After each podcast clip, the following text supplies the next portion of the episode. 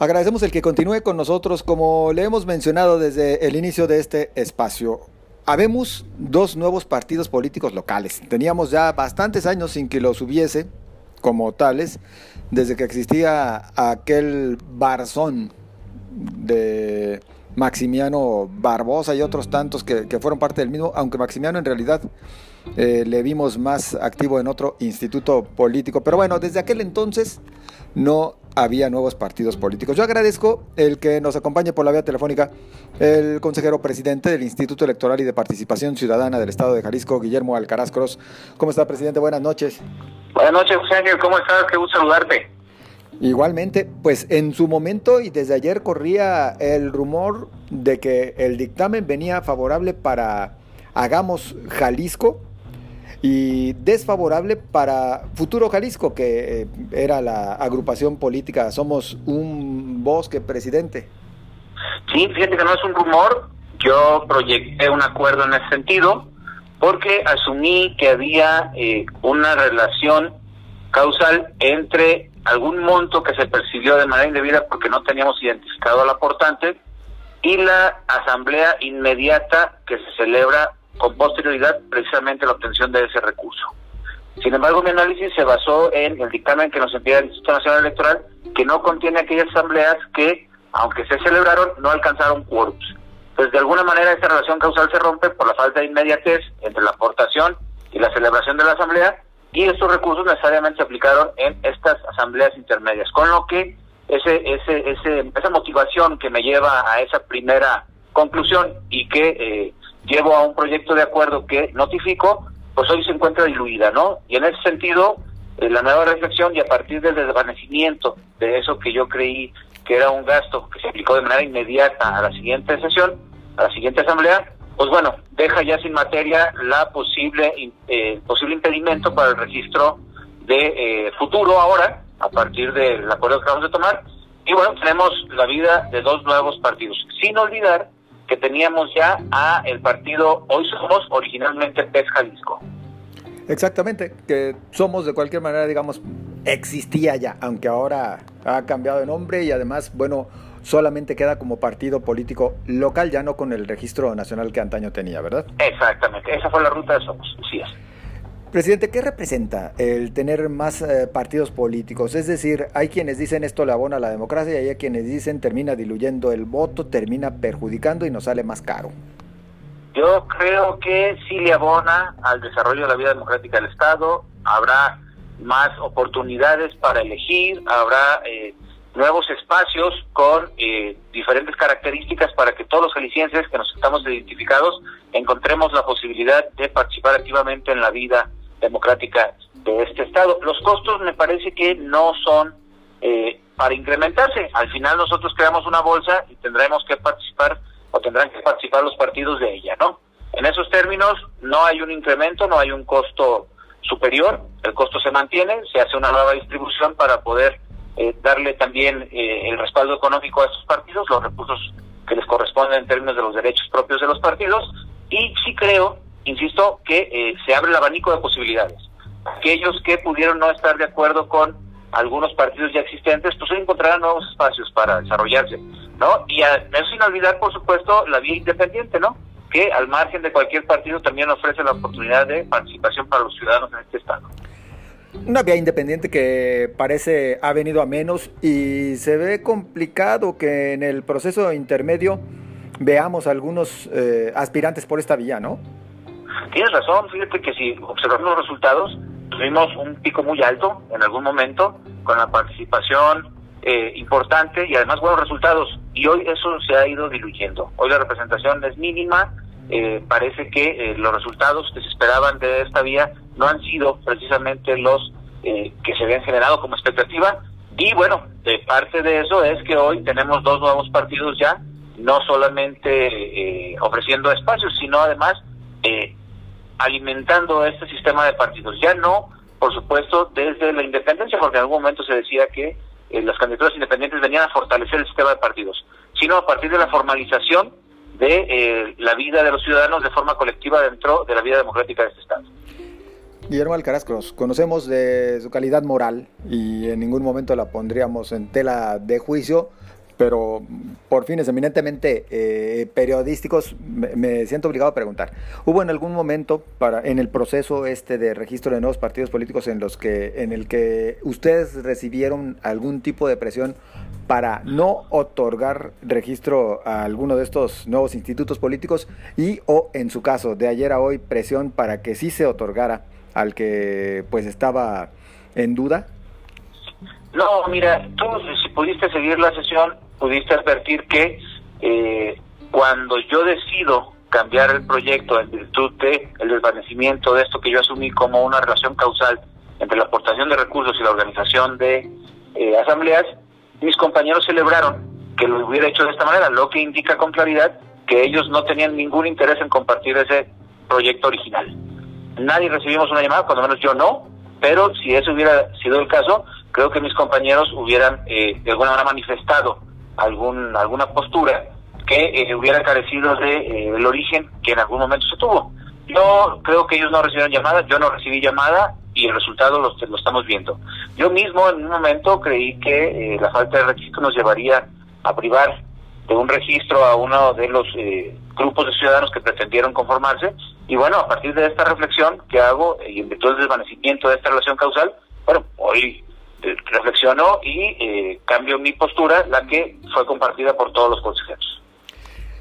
Sabemos que las fórmulas para eh, la entrega de recursos eh, públicos a los partidos de repente sí son un poquito engorrosas, pero nos las podría explicar un poco en cristiano, así como para saber, inclusive, no sé si se puede hablar de, de montos que les corresponderían a los ya existentes y a, a los nuevos partidos.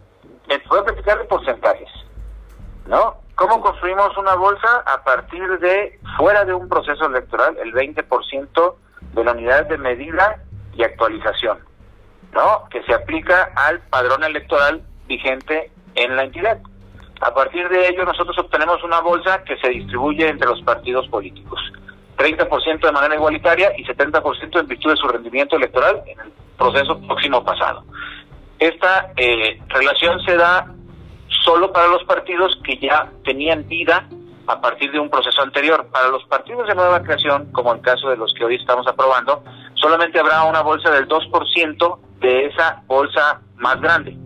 Para ellos solamente habrá la posibilidad de distribución de un 2% entre todos, incluido Somos, que ya se encuentra registrado y con reconocimiento como partido político.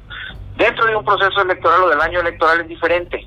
Aquí tenemos que aplicar ya la fórmula aquella que dice que sin voto no hay dinero. Y lo que se mide aquí ya no es la UMA, sino el rendimiento electoral que tuvieron los partidos en el proceso próximo pasado. Con esa participación que fue alrededor del 60%, se crea esta bolsa y a partir de ello es que se hace la misma distribución que se hace fuera de un proceso, más en el caso de este año por ser electoral, la tercera parte de ese recurso porque no hay una elección para la gubernatura. Así básicamente es como se distribuyen los recursos. Y en el caso de los nuevos, ¿cómo les queda toda vez que no tienen...? El mismo, el mismo 2%. Es el mismo 2%. Exactamente.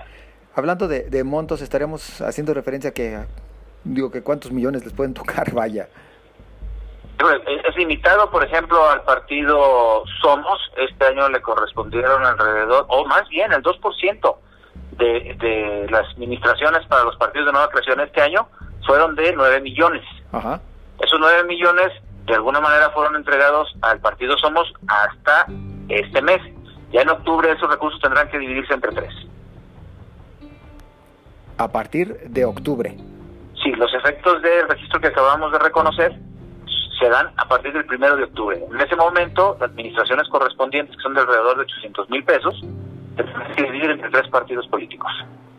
Entonces, Somos sí alcanzó los 9 millones porque aparte se le dieron retroactivos, ¿no? No, es un recurso que acaba de ordenar el tribunal se le entregue por lo que corresponde a los seis meses del año pasado, que no se entregaron.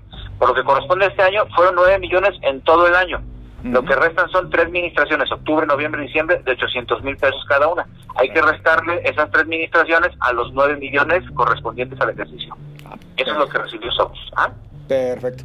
¿Qué sigue dentro de todo este proceso, presidente? ¿Seguimos todavía con un inicio de proceso electoral hasta el mes de enero, conforme eh, lo modificaron desde el legislativo en el Estado?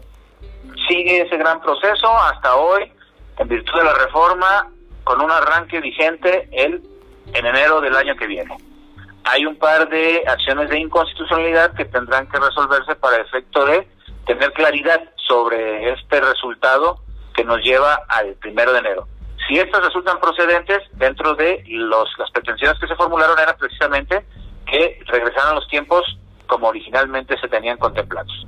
Si no prospera esta parte, entonces tendríamos nuestro inicio de proceso formal a partir del primero de enero. Sin embargo, hay que decirlo, las tareas preparativas, las tareas previas para el proceso electoral, bueno, comienzan desde mucho antes. Nuestra gran tarea, por ejemplo, comienza en términos logísticos con la instalación de consejos distritales.